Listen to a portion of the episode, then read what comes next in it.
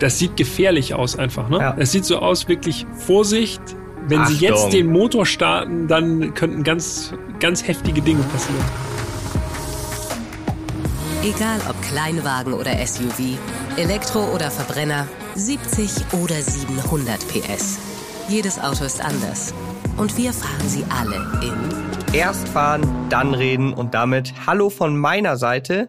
Ich bin Jan Götze und äh, auch in Folge 51 bin ich natürlich nicht alleine hier in unserem kleinen, feinen Studio, sondern, Bester Studioatmosphäre. ihr hört es schon, auch Peter ist da. Hallo Halli, Peter. hallo, liebe Zuhörerinnen und Zuhörer. Auch von meiner Seite ein herzliches Willkommen zu Folge 51.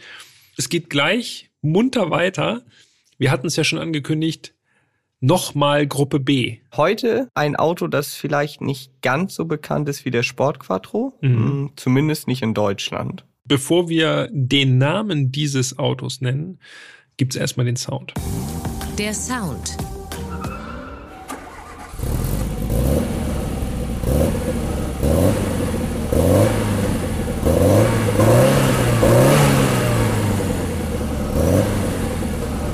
Klingt nicht ganz so prägnant, würde ich sagen. Nicht ganz so prägnant wie der Sport Quattro. Aber trotzdem biestig. Ja.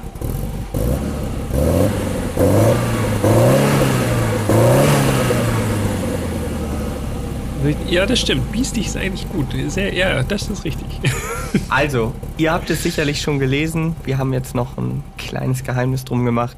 Es geht heute um den Peugeot 205 Turbo 16. Und du weißt es ja, ich führe natürlich wieder hier Listen. Und dabei ist mir aufgefallen, das ist der Die erste. Peugeot. Wieder eine neue Marke. Der erste Peugeot im Podcast. In Richtig. Podcast. Ja, stimmt. Wieder eine neue Marke. Das finde ich ja mal sehr gut. Und dann ist es gefühlt auch noch einfach der krasseste Peugeot überhaupt. Ja, das stimmt. Also wir steigen gleich ganz weit oben ein. Wollen wir mal gucken, was in Zukunft noch von Peugeot kommt. Aber das ist auf jeden Fall schon mal was, äh, das ist ein Einstieg, ja, das stimmt. Also ich gehe jetzt einfach mal davon aus, dass der Großteil von euch äh, natürlich unsere Jubiläumsfolge 50 gehört hat zum Audi Mhm. Sport Quattro. Wenn nicht, dann müsst ihr das unbedingt nachholen. Ja, denn heute äh, natürlich im direkten Vergleich ist ja mega gut eigentlich. Genau. Sport Quattro gefahren, also die Straßenversion für Folge 50, Folge 51, 205 Turbo 16, nicht minder speziell und nicht minder aufregend. Da kann man natürlich dann wirklich mal gucken, was sich so in den 80ern unter den Top Sport-Homologationsfahrzeugen so äh, getan hat und wie die sich zueinander verhalten. ist ja auch mal ganz interessant. Und außerdem werdet ihr dann natürlich auch wissen, dass wir in der letzten Folge äh, unseren eigenen Instagram-Account publik gemacht haben. Jawohl. Und zwar lautet der Erstfahren dann reden, alles zusammengeschrieben. Und da findet ihr natürlich jetzt auch Fotos zum 205 Turbo 16. Und Mhm. ich kann euch sagen, das lohnt sich. Die Geschichte. Wir müssen noch mal ganz kurz, glaube ich, hier einmal erklären, worum es so ungefähr geht beim Begriff Gruppe B. Viele haben bestimmt schon davon gehört, aber einige vielleicht noch nicht. Also, das war eine Fahrzeug, ein Fahrzeugklassement in den 80er Jahren. Ich glaube von 81 bis 86, wenn mich nicht alles täuscht. Ne? Ja, 82. Bei 82 bis Genau. 86.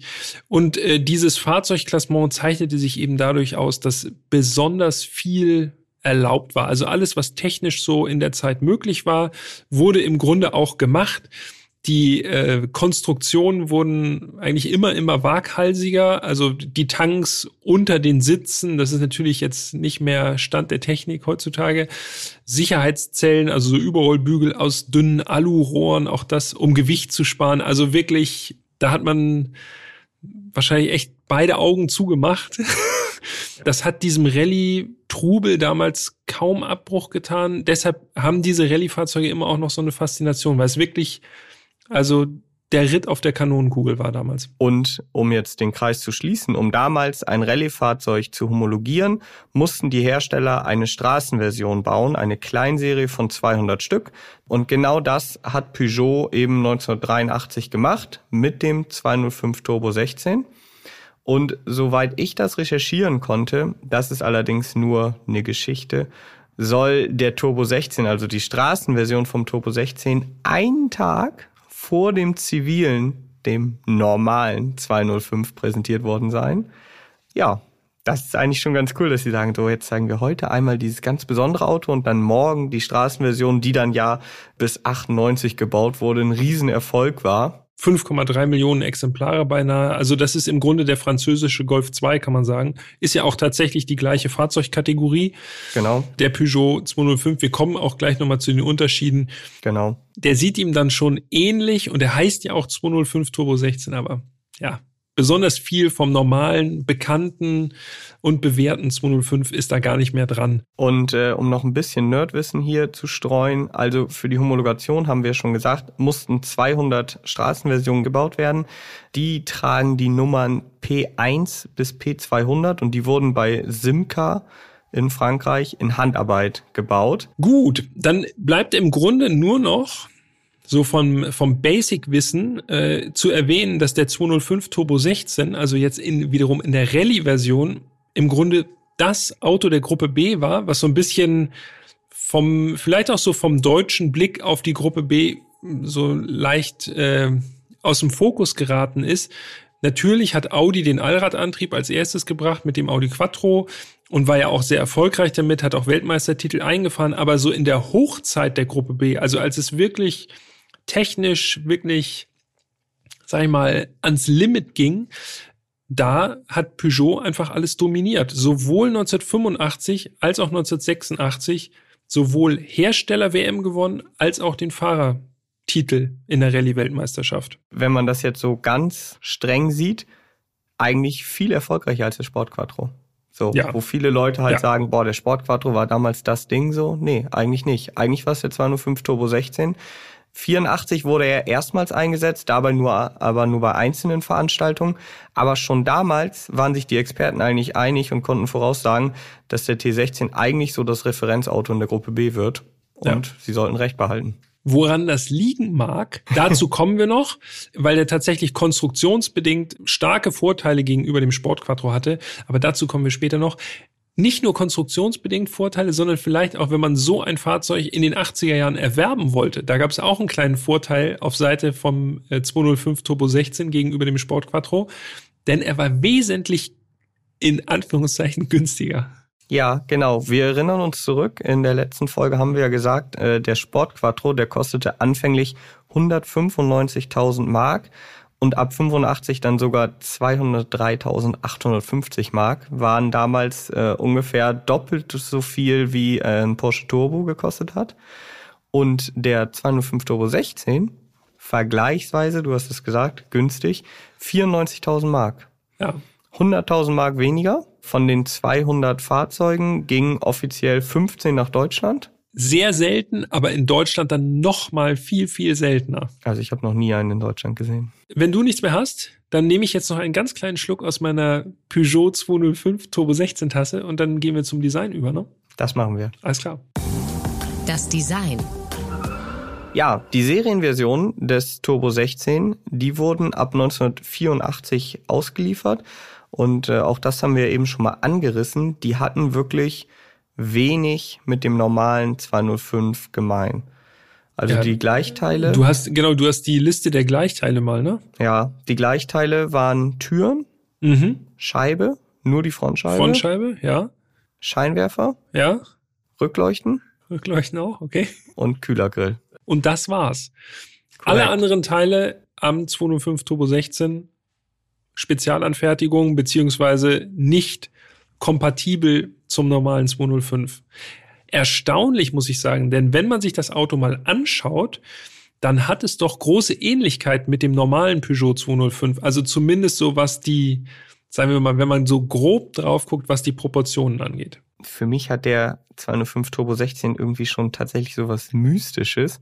Also ich erinnere mich da an den Moment zurück, als wir aus dem Museum in so Show rausgegangen sind. Ja. So, und dann äh, waren da vier Autos für uns aufgereiht. Äh, drei Fahrzeuge bleiben noch. Äh, Ist noch zensiert. Bleiben noch ein Geheimnis für den Moment. Ähm, also ja. es werden noch weitere Peugeot-Folgen kommen, da könnt ihr euch schon mal drauf freuen.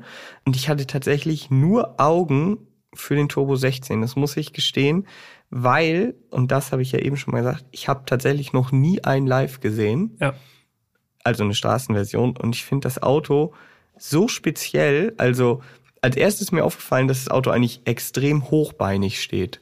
Das stimmt. Ja, also es ist so ein Rallye-Homologationsmodell der alten Schule sozusagen. Genau. Man merkt richtig, das Auto wurde unter anderem auch dafür gebaut, um auf Schotterpisten zu funktionieren. Ne? Also er sieht fast schon ein bisschen aus, so wie so ein Buggy, mehr oder weniger, so von, zumindest was die, was die Karosseriehöhe angeht. 14 Zentimeter Bodenfreiheit, glaube ich, habe ich irgendwo gelesen. Ja, habe ich auch gelesen und dadurch eben auch extrem viel Luft in den Rathäusern, also mehr als bei den meisten heutigen SUV, wenn man so will. Ja. So, also es ist wirklich dadurch allein schon wirklich extrem speziell für mich.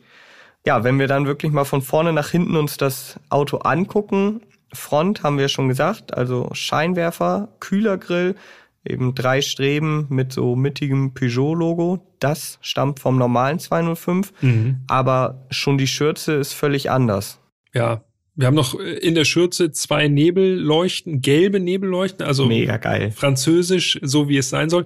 Und auch die Hauptscheinwerfer hatten gelbe Birnen. Auch geil. Hat man äh, so jetzt nicht gesehen, aber wenn man dann Licht angemacht hat, dann hat es eben gelblich rausgeschimmert. Ja, ansonsten, mir ist hauptsächlich aufgefallen, super breit das Auto. Also er erinnert, dadurch, dass man so bekannte Teile wie die Scheinwerfer äh, sieht, denkt man gleich, ah ja, es ist ein 205. Aber wenn man dann genauer hinguckt, merkt man, okay, es ist doch wirklich Next Level einfach. In der Haube einen riesigen Luftauslass.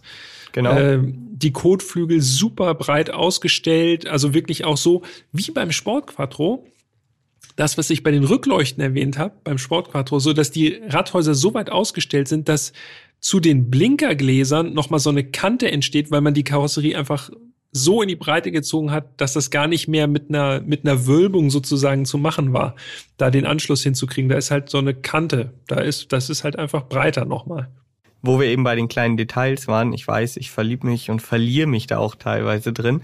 Aber unser Fahrzeug hatte auch noch äh, schwarze Nummernschilder. Ja? ja, exakt. Ja. Und das liegt daran, zumindest soweit ich das auch recherchieren konnte, dass dieses Auto, also dieser 205, die Nummer 25, mhm.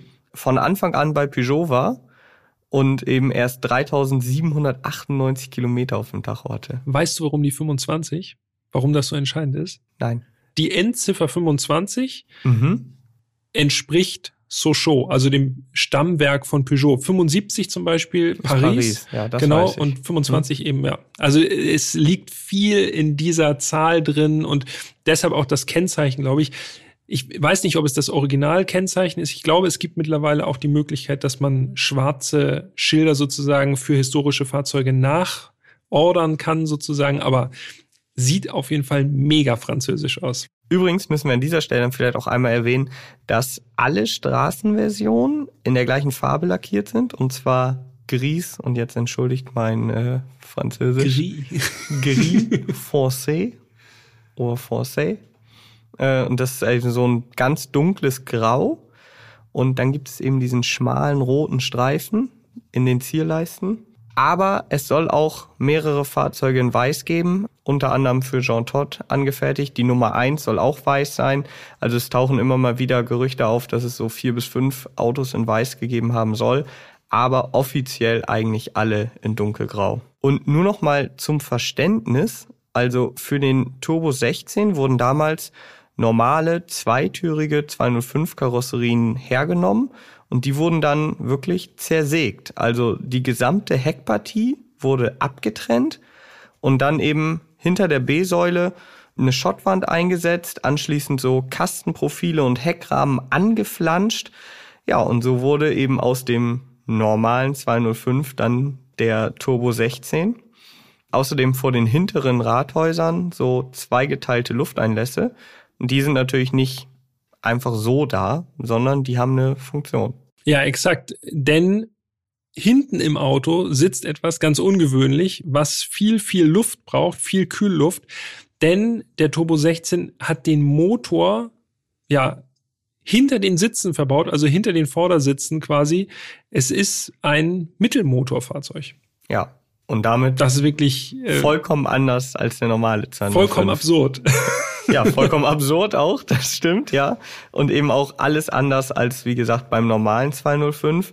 Und man kann so die hintere Haube, es ist ja eigentlich schon keine Haube mehr, es ist ja wirklich wie das komplette Heckteil. Ja. Das kann man aufstellen und das haben wir natürlich auch gemacht. Äh, ich war da auch behilflich bei. Ja, du hast es mit Erik. Äh, schöne Grüße. Äh, wir wissen nicht genau, ob er es auf Deutsch versteht, aber schöne Grüße nach Sochaux. Erik war quasi der Betreuer, den wir vor Ort hatten, der und mit uns auch die Straßen abgefahren ist und einen, einen guten Job gemacht hat.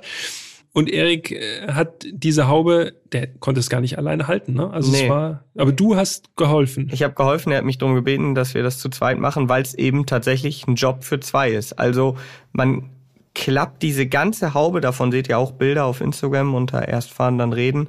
Man klappt diese ganze Haube nach oben, dazu fasst man bei den Rückleuchten an, drückt das Teil hoch.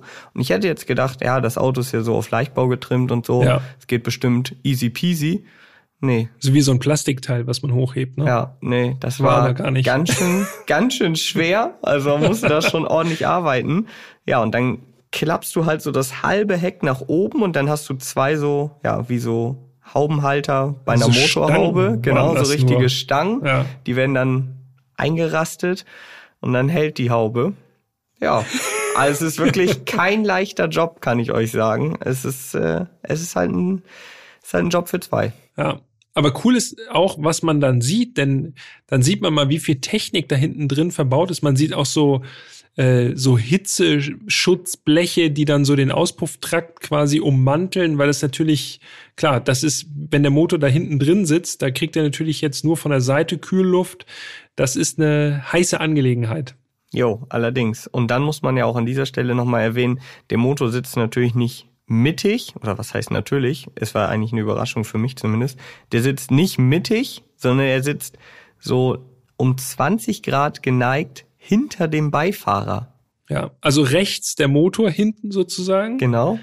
Und links dann das Getriebe rangeflanscht, äh, ist von der Gewichtsverteilung natürlich gut und außerdem natürlich auch noch ein bisschen kompakter, weil für Rallye-Fahrzeuge gilt natürlich auch, so kompakt wie möglich, um auf engen Straßen noch äh, manövrierfähig zu sein. Ähm, und das war eben ganz entscheidend damals, dass man ja. das alles möglichst zentriert, das Gewicht. Und wo du gerade sagst, kompakt, ich muss jetzt noch mal kurz springen, aber sonst äh, vergessen wir das womöglich und das wäre nicht gut, denn der Radstand vom 205 Turbo 16 der wurde um 12 Zentimeter verlängert. 2,54 Meter im Vergleich zum normalen 205 mit 2,42 Meter, ähm, um halt das Maximum beim Radstand rauszuholen. Für Stabilität. Also kompakte Abmessung, aber Radstand maximieren, damit das Ganze schön stabil fährt. Und man sieht es auch, wenn man sich mal das Profil ansieht, die Überhänge sind wirklich sehr, sehr kurz. Anders ja. als beim Sportquattro, lustigerweise, wo die Überhänge Korrekt. ja sehr, sehr lang waren. Ja. Obwohl der Radstand auch sehr kurz war. Zu den anderen Abmessungen des 205 Turbo 16 kann man sagen, 3,82 Meter Länge, wie gesagt, also ziemlich kompakt, kaum länger, 11 Zentimeter länger als der Standard 205 aber dann natürlich erheblich viel breiter. Wir haben schon über die breit ausgestellten äh, Radhäuser gesprochen. 1,70 Meter Breite klingt jetzt gar nicht so fürchterlich breit für heutige Verhältnisse, aber es sind auch gute 15 Zentimeter mehr als bei einem normalen Peugeot 205. Also wirklich beeindruckend. Ja, er wirkt halt wirklich äh, wie so ein Kraftwürfel. Ja, auf jeden Fall. Ja, ist eigentlich so quadratisch, ne? Genau. Ja, ja. stimmt. Okay, dann lass uns äh, die Haube nochmal vorsichtig schließen. Auch das äh, ein Job für zwei. Ja. Und wenn man die dann schließt, dann können wir nochmal einen Blick auf das Heck werfen. Mm, und da muss man sagen, ich finde ja, das Heck ist eigentlich recht schlicht designt. Also eigentlich besteht es hauptsächlich aus ganz, ganz kleinen Rückleuchten, also den Standardrückleuchten, mhm. die aber in so einem breiten Auto natürlich nochmal ein bisschen kleiner wirken. Ja. Und dazwischen so drei waagerechte Lamellen, ja. Und äh, im Grunde wie der Kühlergrill vorne. Genau, also. richtig. Und da muss ich ja nochmal erwähnen, äh, das ganze Auto wurde ja in Handarbeit gefertigt und das sieht und spürt man auch an mhm. vielen verschiedenen Punkten, beispielsweise nämlich an diesen Lamellen. Ich erinnere mich an eine Situation, wo eine dieser Lamellen so leicht nach unten, also die war halt nicht perfekt gerade. Leicht verrutscht. Dann ist Erik einfach so mit dem Finger hingegangen und hat die so hochgedrückt. So, also Was heutzutage bei irgendwie Neuwagen wirklich so ein absolutes No-Go wäre, ist da irgendwie, wie ich finde, extrem charmant. Man spricht da jetzt auch bei den Spaltmaßen nicht so über Millimeter, sondern eher über Zentimeter. Ja, je nachdem, wo man hinguckt. Ne? Entweder gar kein Spalt mehr zu sehen oder Genau. es klafft.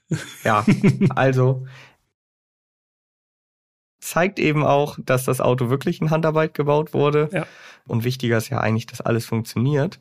Und dann das Highlight am Heck. Da sind wir uns einig. Mhm, absolut. Der Schriftzug. Also die Typenbezeichnung und zwar äh, im Grunde über eine ganze Fahrzeughälfte drüber unter der Heckscheibe steht riesengroß 205 Turbo 16 und zwar in einer Schriftart, die wirklich einen Nobelpreis für Schriftarten verdient hat. Also wirklich 80er, Wunderschön. mehr 80er geht nicht. Guckt euch die Bilder an, dann werdet ihr verstehen, was wir meinen. Sieht einfach super, super cool aus.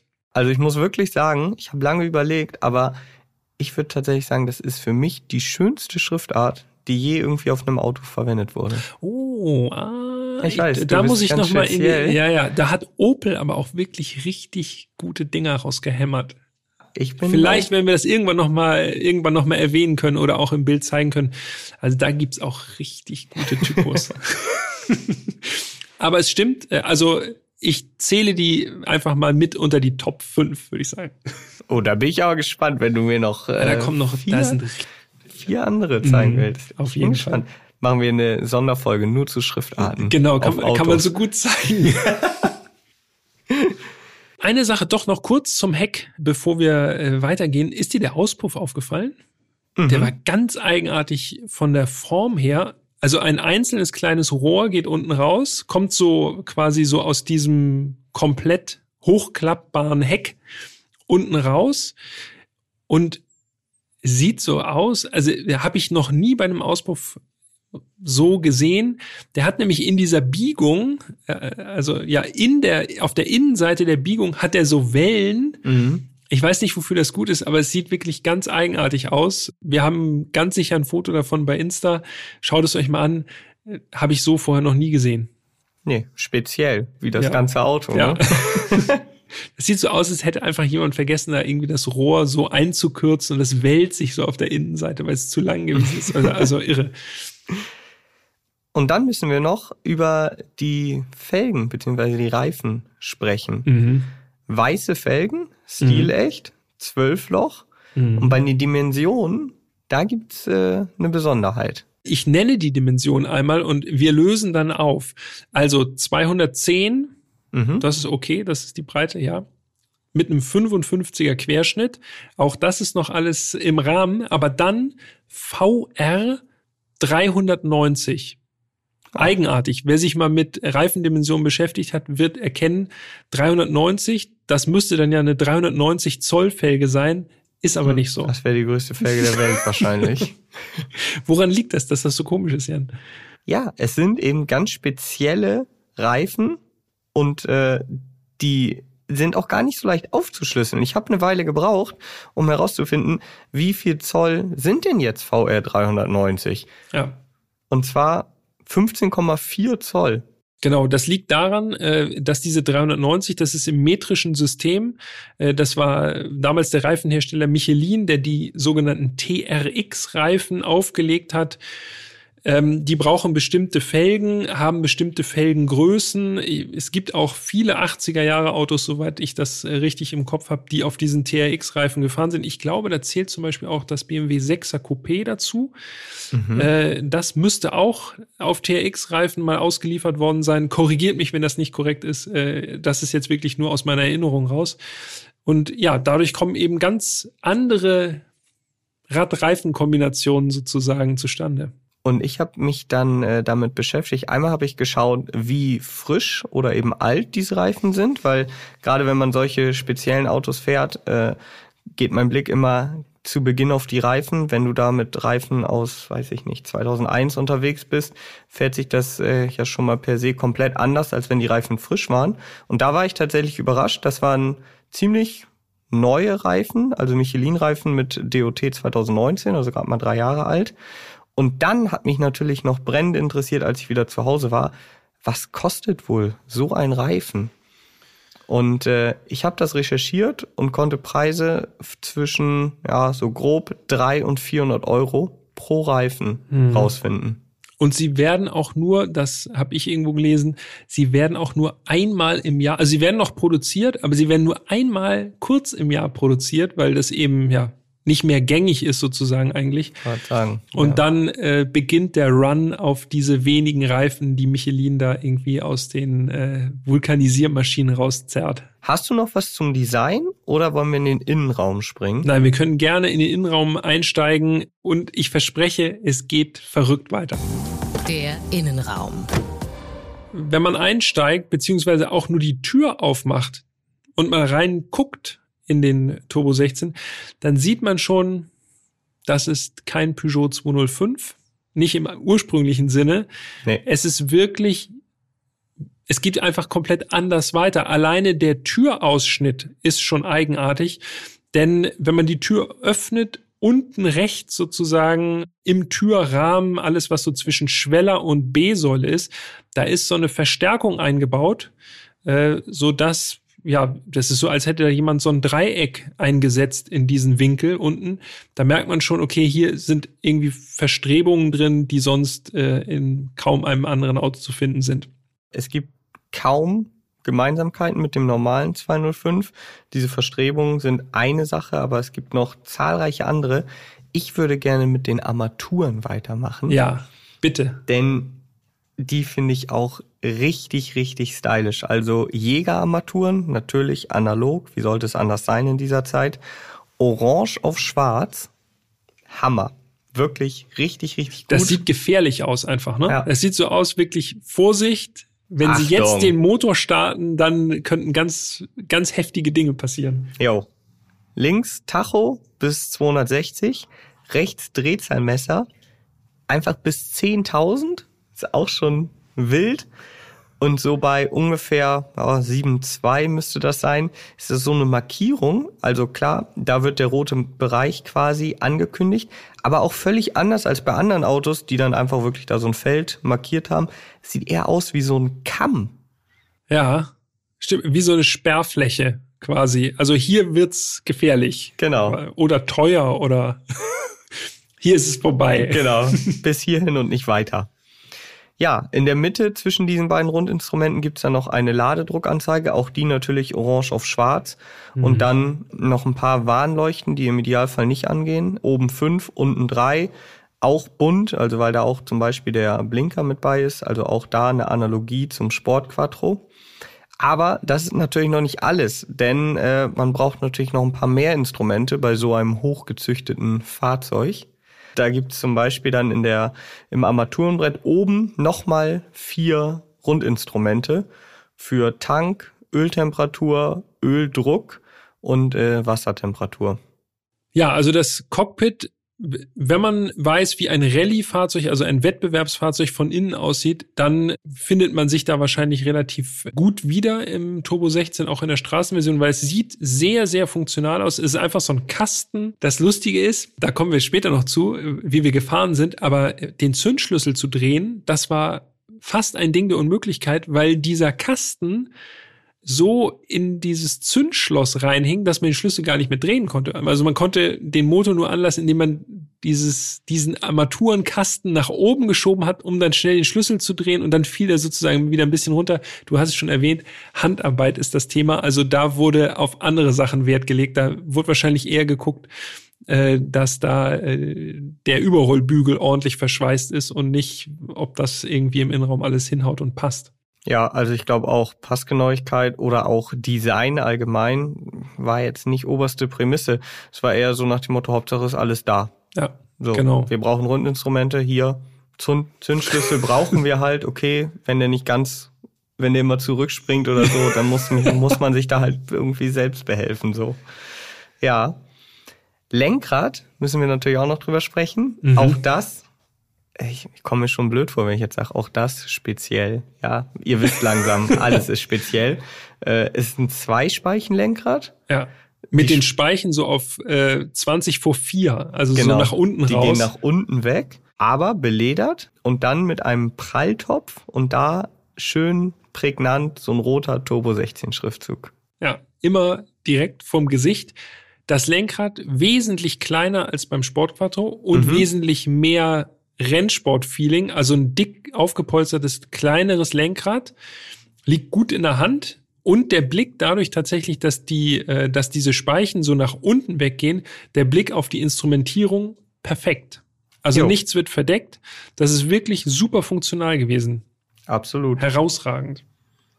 Beim Schaltknauf, äh, da musste ich instinktiv äh, an den Golf 3 VR6 aus äh, Folge Mhm. 28 denken. Ja. Da haben wir drüber gesprochen, dass äh, das so ein nachgerüsteter Schaltknopf war. Ziemlich klobig, irgendwie Wie so, so eine Gaming-Maus. genau, irgendwie so ergonomisch geformt. Und der 205 Turbo 16, der hatte so einen ähnlichen Schaltknauf und das passte für mein ja, für mein Empfinden überhaupt nicht in dieses Auto. Ich hätte da erwartet, so ein ganz kleiner, feiner Schallknopf, vielleicht so eine Alukugel oder so. Ja. Nee, stattdessen ein richtig massives Ding, so ein Klopper. Ja, genau. Muss man wirklich so mit der ganzen Hand zupacken und die ganze Hand konnte man da so perfekt drauflegen, irgendwie so mit der Handfläche richtig und dann so rumkrallen um den Schaltknopf. Ja, war auch, also zeitgenössisch und original, keine Frage, aber doch sonderbar. Und wenn wir gerade schon über den Schaltknopf sprechen, können wir natürlich auch noch eine, ein Wort zur Schaltung verlieren. Also Fünfgang H-Schaltung mit Rückwärtsgang unten rechts. Und da konnte es teilweise so ein bisschen sperrig sein, aber unser äh, Kollege, sage ich fast, äh, Erik von Peugeot hat uns da einen Trick verraten. Ne? Ja, genau. Kupplung treten, erstmal in den dritten schalten und das äh, gleicht dann die Wellenrotation äh, quasi aus und dann in rückwärts. Und dann ging es auch. Ab und zu hat es dann auch funktioniert, ohne einen Krachen in diesen Rückwärtsgang reinzukriegen. Ja. Es, es war wirklich eine hakelige Angelegenheit, muss man sagen. Dann flutscht es etwas besser, Ja. aber immer noch nicht richtig geschmeidig. ja, Gut, es ist die Pflicht auch nochmal zu erwähnen, also Komfortfeatures gab es eigentlich gar nicht, mit Hm, Ausnahme oh. der elektrischen Fensterheber. ich wollte gerade sagen. So. Und auch da, Sehr komfortabel. wie sollte es anders sein, gab es eine Eigenheit. Ja, ich bin ja zuerst gefahren, den Turbo 16. Ich bin verrückt geworden. Es war mir auch egal am Ende, dass die Seitenscheibe auf der Beifahrerseite, die ging einfach nicht hoch. Am Anfang habe ich versucht, auf diesem Fensterheber rumzudrücken und habe gedacht, ja, okay, der, der ist einfach tot. Am Ende der Fahrt, als ich dann, ich weiß nicht, eineinhalb Stunden sind wir bestimmt jeder gefahren, sicher. würde ich mal schätzen, also hervorragend. Am Ende der Fahrt habe ich rausgefunden, der Fensterheber geht doch. Man muss nur nach unten drücken, damit die Scheibe rechts hochgeht. Also einfach verkehrtes, verkehrtes Schema, keine Ahnung, irgendwie Verkabelung falsch gesteckt. Man weiß es nicht. Ja, passt. Ja, auf der Fahrerseite war es richtig rum, ne? Also es Exakt. war nicht Ja. generell falsch, sondern es war auch noch unterschiedlich. Aber gut, das war ja auch eigentlich das einzige Komfortfeature. Genau, und der Rest funktionierte auch wie gewohnt. Also da waren keine, wenn man nach links gelenkt hat, fuhr er auch nach links. Das wäre auch zu wild. Was wir noch gar nicht erwähnt haben vom Innenraum her, Die ist, Sitze. Genau, sind die Sitze. Und äh, bevor wir zum Sitz direkt kommen, äh, die Einbaulage der Sitze, das war wirklich ganz eigenartig. Also erstmal relativ hohe Sitzposition, Ja.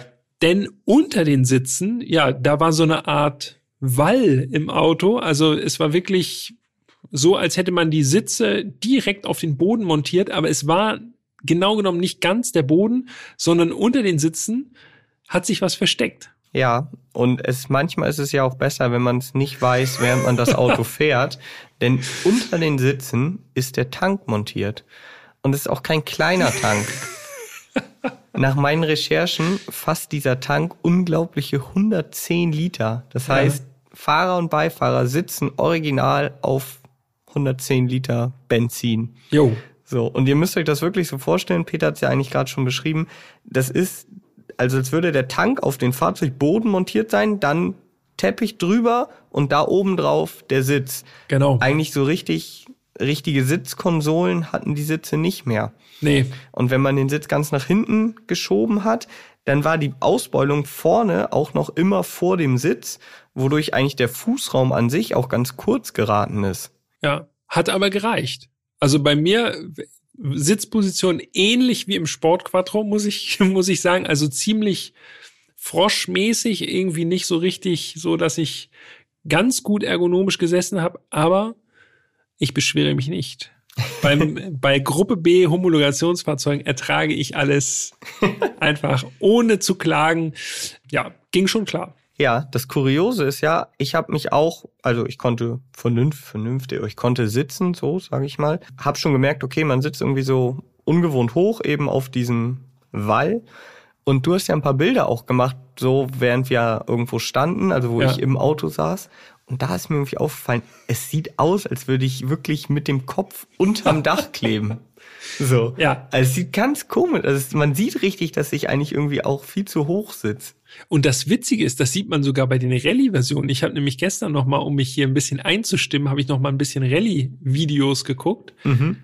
Und auch bei den Rallye-Versionen sitzen die Leute, die da drin sitzen, sitzen auch ungewöhnlich hoch im Auto. Also es ist ganz eigenartig. Jetzt noch zwei Sätze zu den Sitzen, denn jetzt haben wir erzählt, wie die positioniert sind oder eingebaut sind, aber wir haben noch nicht zur Optik gesagt und die ist, wie ich finde, wirklich mega. Zweifarbig, dunkel und hellgrau, mit so einem Längsstreifen in der Mitte, mhm. in Rot und dann wirklich mit riesigen Löwenlogos ja. auf der Rückenlehne. Ja. Also ich finde einfach richtig richtig geile Sitze. Und auch perfekt angepasst an den Lack, ne? an die ja. Lackfarbe. Also es ist wirklich wie aus einem Guss. Ja, die Kopfstützen sind integriert. Ja, das ist natürlich bei größeren Leuten oftmals ja. so, dass das dann eher so Nackenrollen sind. Ne? Ja, auch hier wieder der Fall, ja. ja. Aber boah, gut. Du hast schon gesagt. Wenn man auf 110 Liter Benzin sitzt, dann stört das einen das jetzt auch nicht Problem. Was mich tatsächlich überrascht hat, ist, dass äh, der Seitenhalt ziemlich gut war. Vor allen Dingen im Schulterbereich waren die Sitze ziemlich gut ausgeformt. Ergonomisch super. Und wenn man jetzt in diesem Sitz sitzt äh, und nach hinten schaut, dann ist der Blick tatsächlich auch kurios, äh, speziell wenn man das mit einem normalen 205 vergleicht. Denn quasi direkt hinter dem Kopf ist eine Scheibe. Da ist eben diese angesprochene Bordwand. Ähm, und durch diese Scheibe blickt man dann wirklich auf so eine klitzekleine Hutablage. Also ein Filz, so ist so ein Filzteppich irgendwie ausgelegt über dem Motor sozusagen. Genau, da sind Spanngurte drauf, kann man mhm. also noch was verzurren. Ja, und das ist tatsächlich, also Real Talk, ist die einzige Möglichkeit, irgendwo was zu verstauen. Ja. Denn der Turbo 16 hat äh, aufgrund des Mittelmotors keinen Kofferraum. Ja, naja, gut, aber ist auch egal eigentlich. Die Technik. Jetzt blicken wir noch einmal fix unter die Haube, also wieder zwei Mann packen an, links, rechts, stellen die Haube auf, denn wir wollen ja auch nochmal zwei, drei Worte zu den technischen Daten äh, verlieren. Der Motor sitzt um 20 Grad geneigt quer hinter dem Beifahrer.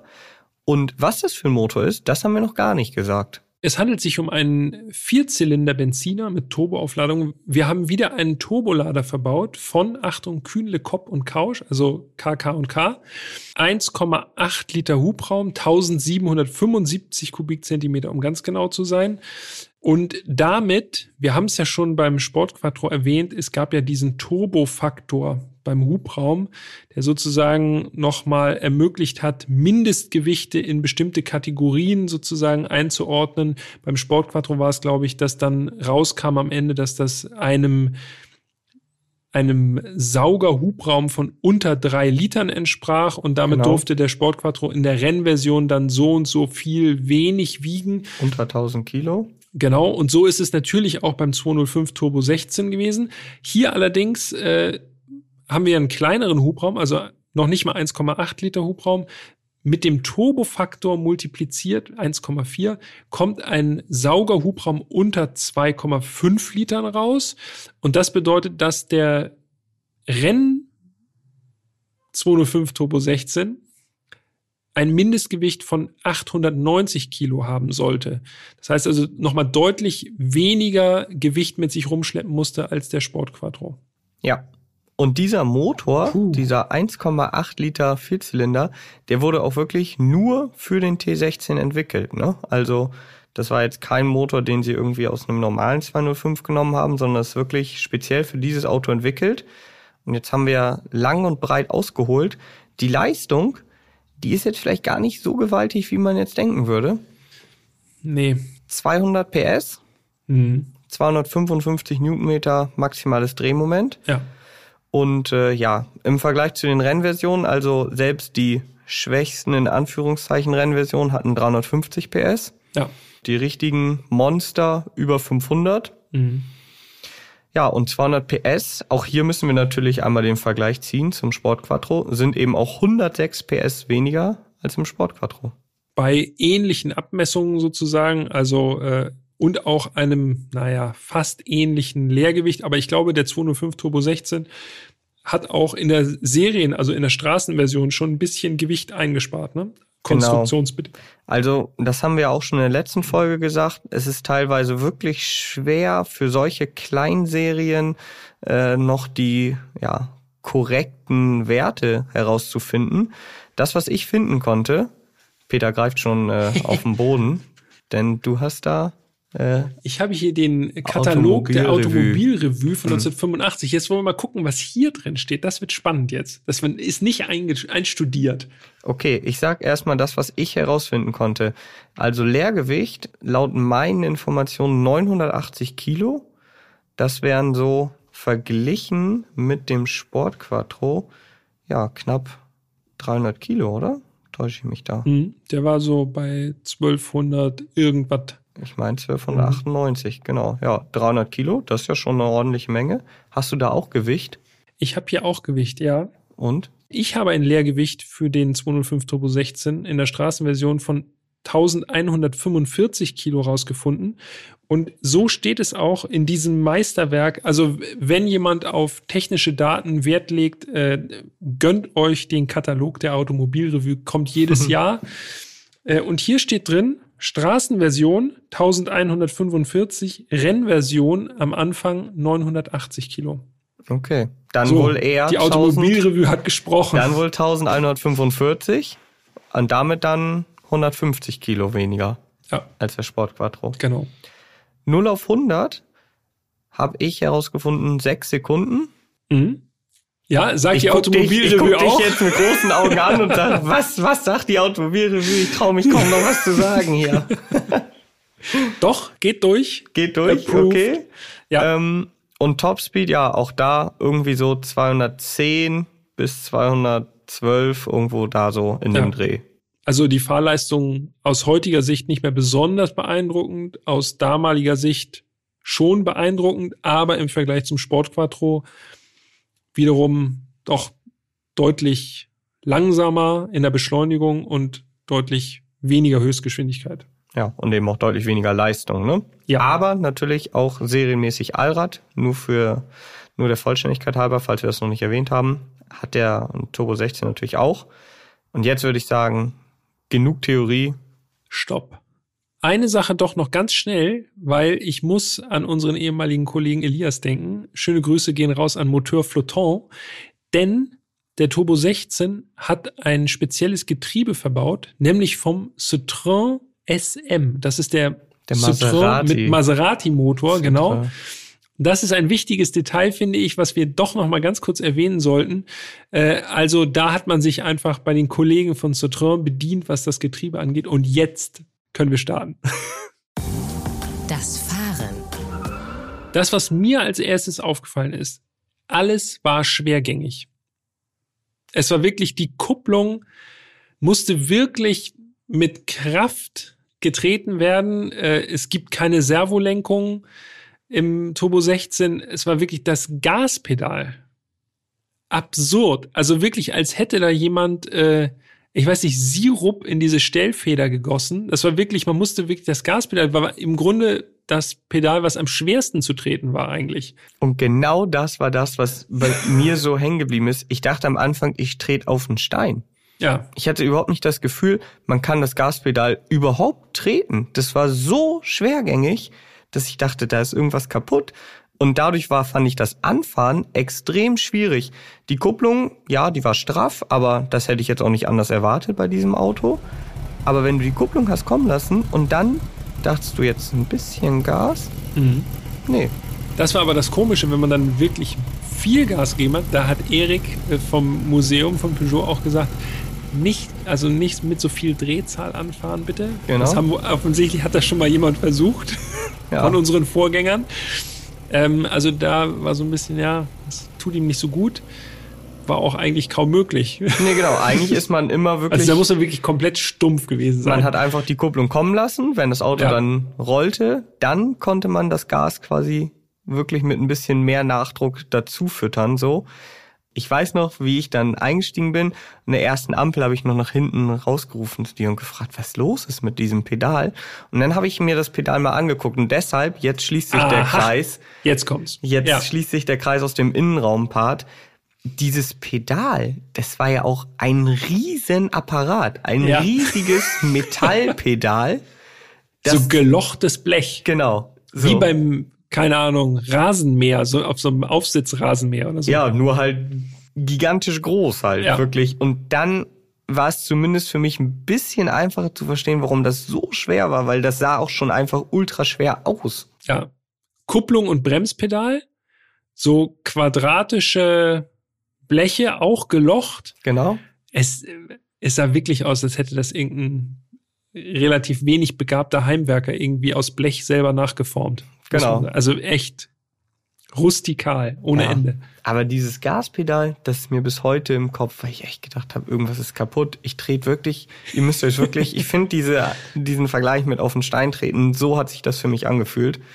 Aber gut, halt eine extreme Eigenheit des Autos. Wenn man sich dran gewöhnt hat, dann kam man zumindest damit klar.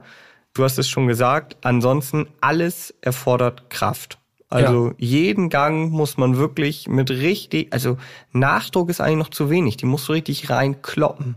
Dann die Lenkung, keine Servo, super schwergängig bei niedrigen Geschwindigkeiten mit diesen breiten Reifen noch in Kombination, also vergleichsweise breit für so ein kleines Auto. In der Fahrt dann leichtgängiger, logisch, aber immer noch schwergängig. Also fahren, erstmal nur das Fahren, und da spreche ich jetzt noch nicht von sportlichem Fahren, ist schon anstrengend. Und sportliches Fahren, boah, also du bist ja ausgestiegen und hast gesagt, das war richtig anstrengend.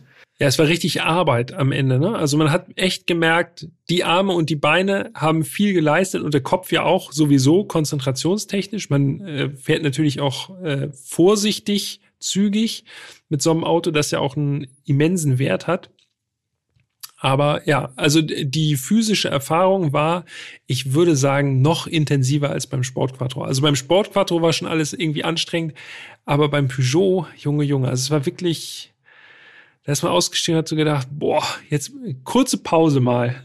Mal kurz beruhigen, ja. Aber würde ich so unterschreiben. Also ich fand es auch von, von den Bedienkräften noch extremer, definitiv. Dazu kam, dass, und darüber haben wir noch gar nicht gesprochen, selbst bei normaler Fahrt irgendwie in der Stadt oder auf der Landstraße rollend sozusagen, sage ich mal, die Bremse derart stumpf vom Gefühl musste auch super fest getreten werden, aber es war mir vollkommen unerklärlich, ob da jetzt wirklich Bremsleistung anliegt oder nicht. Also dieser dieser klare Druckpunkt, den habe ich überhaupt nicht rausgefühlt aus dem Pedal. Ich habe bis zum Schluss habe ich echt ein bisschen an Fahrt rausgenommen, weil es einfach, ich hatte überhaupt kein Vertrauen in diese Bremsanlage, muss ich gestehen. Ja, auch da äh, musste man wieder richtig reinlatschen. So, Ja. ne? Also du konntest nicht so anbremsen und dann einfach den Druck erhöhen. Ja, Das war einfach richtig so, ich musste halt ordentlich reintreten und dann hoffe ich, dass das Ding jetzt auch, dass die Fuhre irgendwie abbremst. ja, und die Bremskraft fühlte sich auch nicht wirklich also adäquat an, wenn man da irgendwie jetzt auf eine Kurve zugefahren ist. Ich hätte mir irgendwie mehr Reservegefühl gewünscht da bei der Bremse. Ja.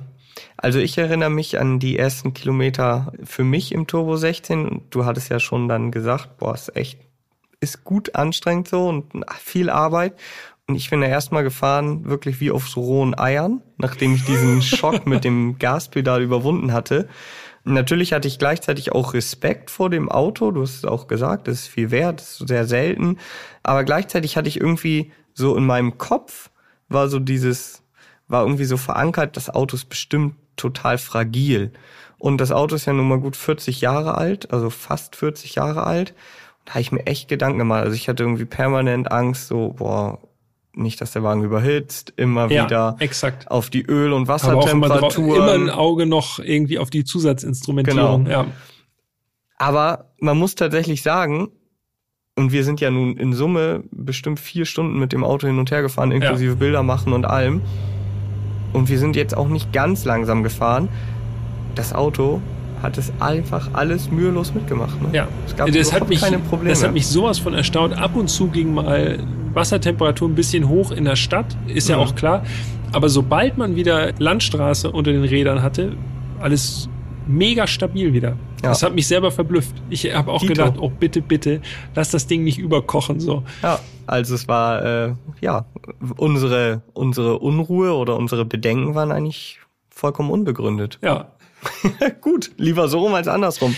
Eine Sache noch, die ich mir am Anfang ganz anders vorgestellt hatte. Wir haben ja schon erwähnt, Mittelmotor, das heißt also Motor direkt hinter dem Beifahrersitz, also und Motorraum hinter den Vordersitzen. Ich hätte gedacht, das wird wirklich, wirklich heiß da drin. Ne? Hm, stimmt. Erstaunlicherweise, also vielleicht lag es auch daran, dass, dass das Beifahrerfenster halt überhaupt nicht mehr hochging. Ich habe es ja schon erwähnt. Erstaunlich moderat von den Temperaturen. Also man konnte es gut aushalten im Turbo 16, auch bei zügiger Fahrt. Was allerdings mir aufgefallen ist, doch ein prägnanter Geruch nach warmem Motoröl, der sich langsam ausbreitete. Also man merkte schon, die Nähe zum Motor ist auf jeden Fall da. Man hat doch ein bisschen was mitbekommen, so großtechnisch. Aber ist auch in Ordnung. Ja, ich wollte sagen, solche Gerüche, äh, die hat man als Autofan ja ganz gerne in der Nase. Ich muss jetzt nochmal darauf eingehen, also wir sind dann so in so einem Dreiergespann. Ich versuche ja immer gern so diese Bilder äh, zu zeichnen. Ja. Äh, Wir sind dann im Dreiergespann, also ganz vorne Erik im äh, 308. Ja. Dahinter dann wir im 205 T16 und noch einem weiteren äh, klassischen Peugeot, der in einer späteren Folge Erwähnung finden wird. Sind wir also so durch die französische Landschaft gefahren. Also wirklich Ja. so, wie man sich so, ja, Frankreich vorstellt, also ich zumindest.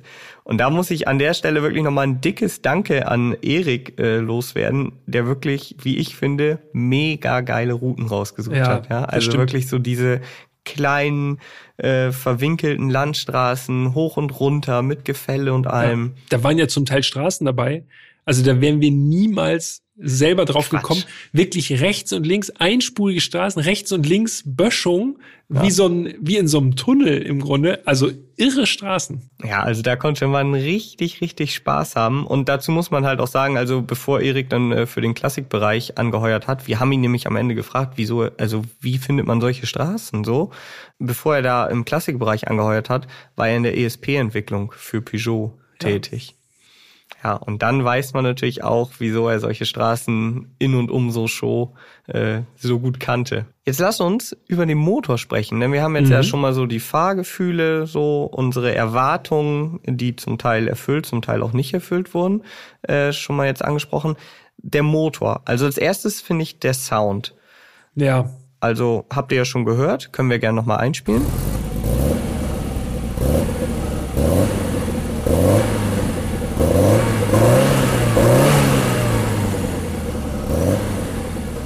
Für mich, ja, habe ich ja schon gesagt, so biestig, echt auf jeden Fall, aber irgendwie leiser, als ich erwartet hätte. Ich finde untenrum, so im Leerlauf und so klang der fast ein bisschen wie ein Käfer. So polternd irgendwie.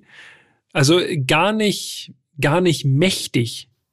Ja, nee, Wirklich mächtig, ein kleiner Motor. ja, irgendwie. ist halt nur. ja. Ist nur klein so. Ja. Und auch im Innenraum ganz anders, als ich gedacht habe. Also auch da nicht so laut, also zumindest vom Motorgeräusch her nicht. Man hört so das Turbopfeifen so bei vier, viereinhalbtausend. Und hin und wieder hat er auch wirklich mal ordentlich einen rausgeschossen hinten. So Ja. vollkommen unerwartet dann. Mhm. Aber ansonsten eigentlich im Innenraum viel mehr so Antriebs-, Fahrwerks- und Getriebegeräusche. Da habe ich auch noch mal was aufgenommen. Ja. Man hört unter anderem dieses Getriebejaulen und so. Ja. Und was man gar nicht hört auf diesen Aufnahmen, aber was wir wirklich sehr viel gehört haben, die Geräusche vom Fahrwerk, ne? Ja, die Hinterachse war doch relativ quiekig unterwegs. Ist natürlich auch, also viel Laufleistung hatte dieses Fahrzeug ja nicht. Du hast ja erwähnt, irgendwie 3800 Kilometer so Mhm. um und bei. Aber er hat natürlich auch lange Zeit gestanden. Deshalb sind wir gnädig, aber es war schon lustig, wenn man über diese französischen Speedbumps gefahren ist und immer an der Hinterachse noch.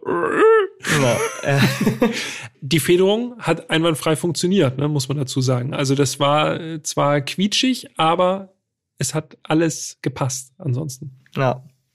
Und zum Motor müssen wir, also so würde ich es für mich zumindest zusammenfassen, durch die Fahrt im Sportquattro, die vorher stattgefunden hat, war es jetzt so, war die Kraftentfaltung deshalb nicht so überraschend, also wie sich die Kraft entfaltet. Und Erik hat uns Schon auch an die 80er gewöhnt. Genau, jetzt einmal eingefahren, also jetzt einen zweiten. Ich weiß genau, wie der Hase läuft hier. Äh, Erik hat uns ja auch vor der Abfahrt schon gewarnt. Also ich ja. kann mich noch erinnern, er hat uns gesagt, also unter 5000 passiert da nichts. Ja. Er hat so gesagt, da passiert weniger als bei einem 205 GTI. Mhm. So, und der hat 129 PS, glaube ich, in der stärksten Ausführung. So. Und ja, man muss sagen, da hat er nicht untertrieben. Also ohne Boost war das Ding alles andere als schnell. Ja, muss man sagen. Also ich würde sagen, ab 3000 ging es schon einigermaßen voran. Aber es war wirklich, es war so, ich bin im dritten Gang 80 gefahren und das Getriebe beim Turbo 16 ist ziemlich kurz übersetzt eigentlich. Im dritten Gang 80 leicht bergauf und habe Vollgas gegeben und es ist gar nichts passiert. Also wirklich Stillstand. Ja, das ist schon, das war schon wirklich, wirklich irre. Da Absolut. ging beim Sportquattro doch noch ein bisschen mehr bei unteren Drehzahlen. Ein bisschen, ja. Ja, das stimmt. Und da haben wir schon gesagt, dass da wenig ging.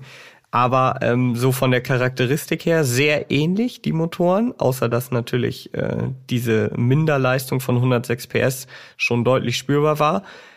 Und das ist mir beim Sport Quattro auch aufgefallen, also auch da eine Analogie, wenn man zu früh hochschaltet, dann ist es wirklich, als würde man den Motor zuschnüren, ne? Ja, Absolut, genau. Also wirklich, als würde der Turbo das komplette Gegenteil von dem bewirken, was er eigentlich soll. Also untenrum, das ist ja auch so, der muss ja erstmal erstmal was zum Verdichten haben. Aber es ist wirklich, also sowas von C, auch der läuft so rau dann unten raus und fühlt sich überhaupt gar nicht mehr wohl.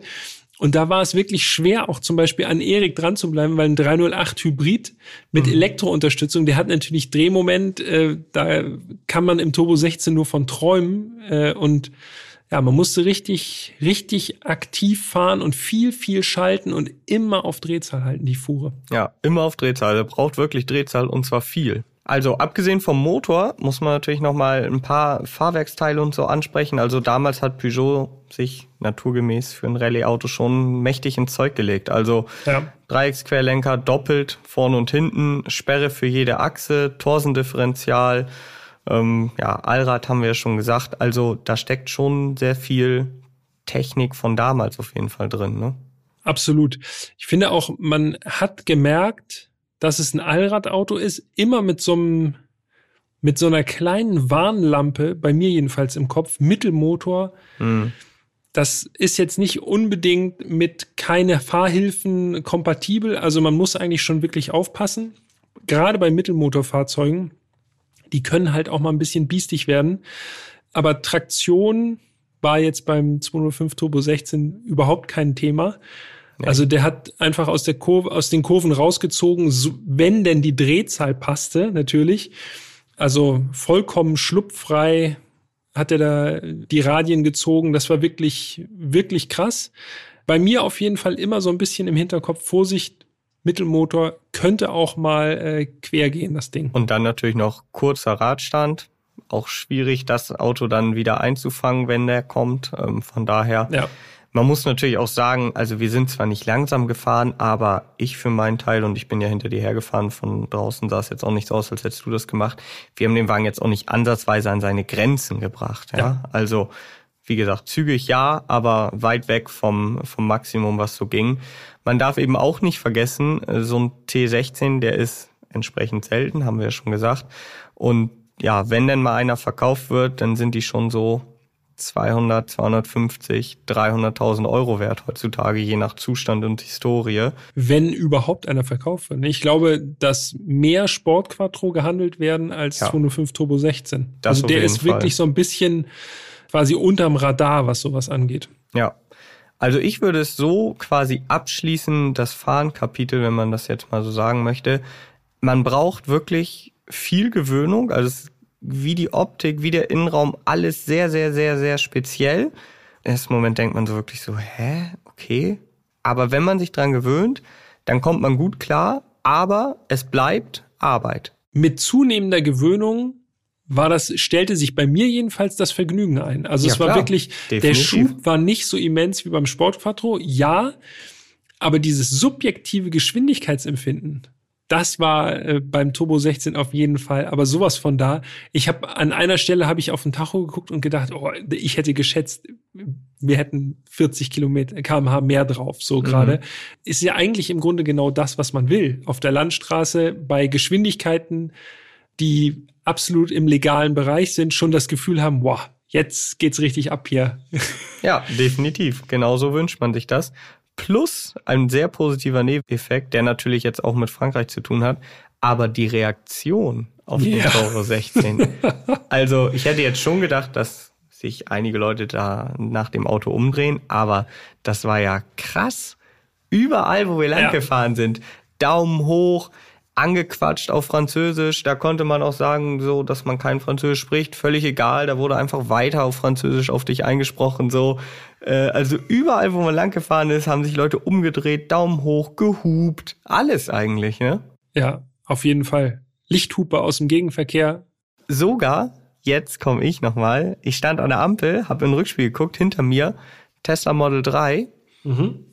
Was macht der Fahrer? Erstmal direkt so relativ nervös, so Handy gezückt und ein Bild vom Turbo 16 gemacht. Ja, also viele haben es erkannt. Ja. Wenn man in Deutschland unterwegs wäre mit dem 205 Turbo 16, würden wahrscheinlich nicht ganz so viele hingucken, hm. weil er dann doch so grau auch gar nicht so stark auffällt. Aber ich habe mich auch beobachtet dabei, wie ich, äh, als wir durch die Stadt gefahren sind, immer mal so kurz so in die Ladenzeile reingeguckt habe. Die Spiegelung der Turbo 16 so in der in den Fensterscheiben. Es sieht schon echt schon anders aus, die ganze Geschichte. Sehr, sehr cool. Übrigens wären wir fast auf einer Rallye-Strecke gelandet, ne?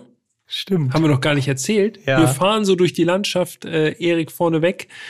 Und auf einmal kommen wir auf so einen kleinen Marktplatz, würde ich sagen, wo so Zelte, so Pavillonzelte standen, Mechaniker liefen rum, Rallye-Autos standen da.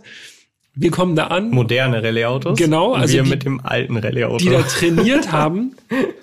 Die haben natürlich auch ordentlich geguckt, als da auf einmal äh, diese kleine Kolonne da ankam. Und ich glaube, Erik hat auch versucht, uns auf die Rallye-Strecke zu lassen, weil ich, er war schon sehr motiviert, muss man ja. sagen. Das ist auch sehr gut.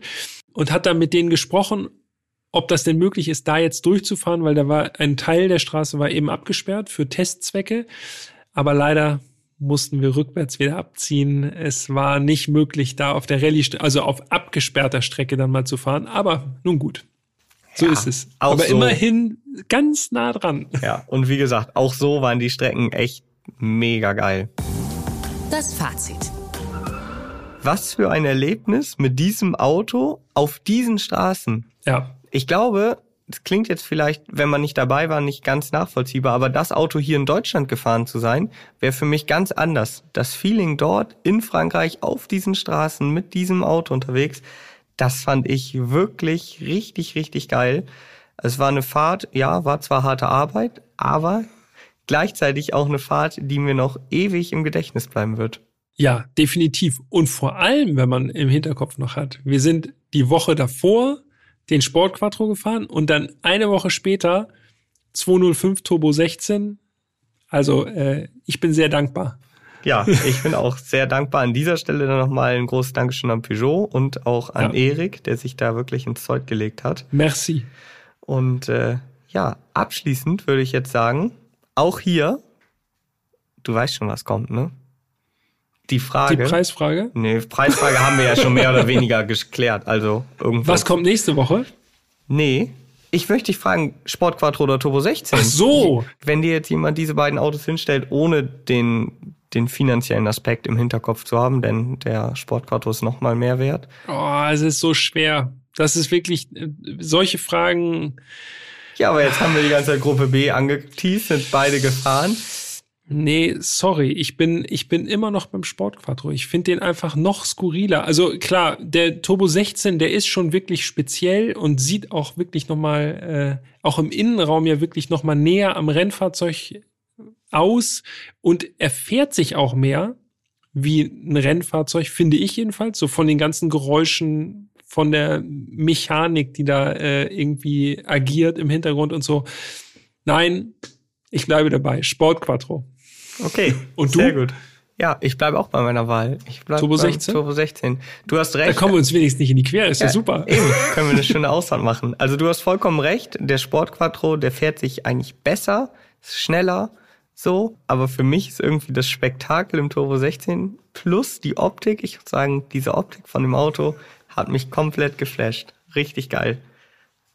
Ja, ja, ja verstehe ich. Aber ist doch gut. Ich verstehe es, aber ist das gut. Herz sagt Sport Quattro ja, wie gesagt, dann können wir mal, wenn das dann soweit ist, eine schöne genau. Ausfahrt zusammen machen. cool. Sehr schön, dass wir dieses Auto gefahren sind äh, und dass wir drüber sprechen konnten. Und ich hoffe, ihr hattet genauso viel Spaß wie wir beim ja, Zuhören. Hoffentlich hat euch unser kleines Gruppe B Special gefallen. Also ja. allein, wenn man jetzt nochmal so zurückblickt, du hast es ja eben auch gesagt, diese beiden Autos in solch einem kurzen Zeitabstand hintereinander gefahren zu sein, ist schon wirklich unglaublich. Ja, auf jeden Fall. Und ein Turbo 16, ich will nicht zu viel rumunken, aber ich glaube, den fahren wir vermutlich nicht nochmal in unserem Leben. Vermutlich nicht, ne. Ja, wirklich ja. super special. Cool. Ja, nächste Woche geht's weiter. Auch wieder ein Allradfahrzeug. Jo, Allrad dann drei Allradfahrzeuge hintereinander. Oh, oh, oh. Da müssen wir aber auch bald nochmal was anderes machen als Allrad. Ja, gucken wir mal. Alles klar. Vielen Dank für heute, Jan. Ja, immer Mega. gern. Danke dir. Und äh, ja, bis nächste Woche, ne? Genau. Dankeschön fürs Zuhören und äh, nicht vergessen, wenn ihr uns schreiben wollt, podcast.autobild.de, das ist die Adresse und wir hören uns nächste Woche wieder. Bis dahin. Ciao, ciao. Tschüss.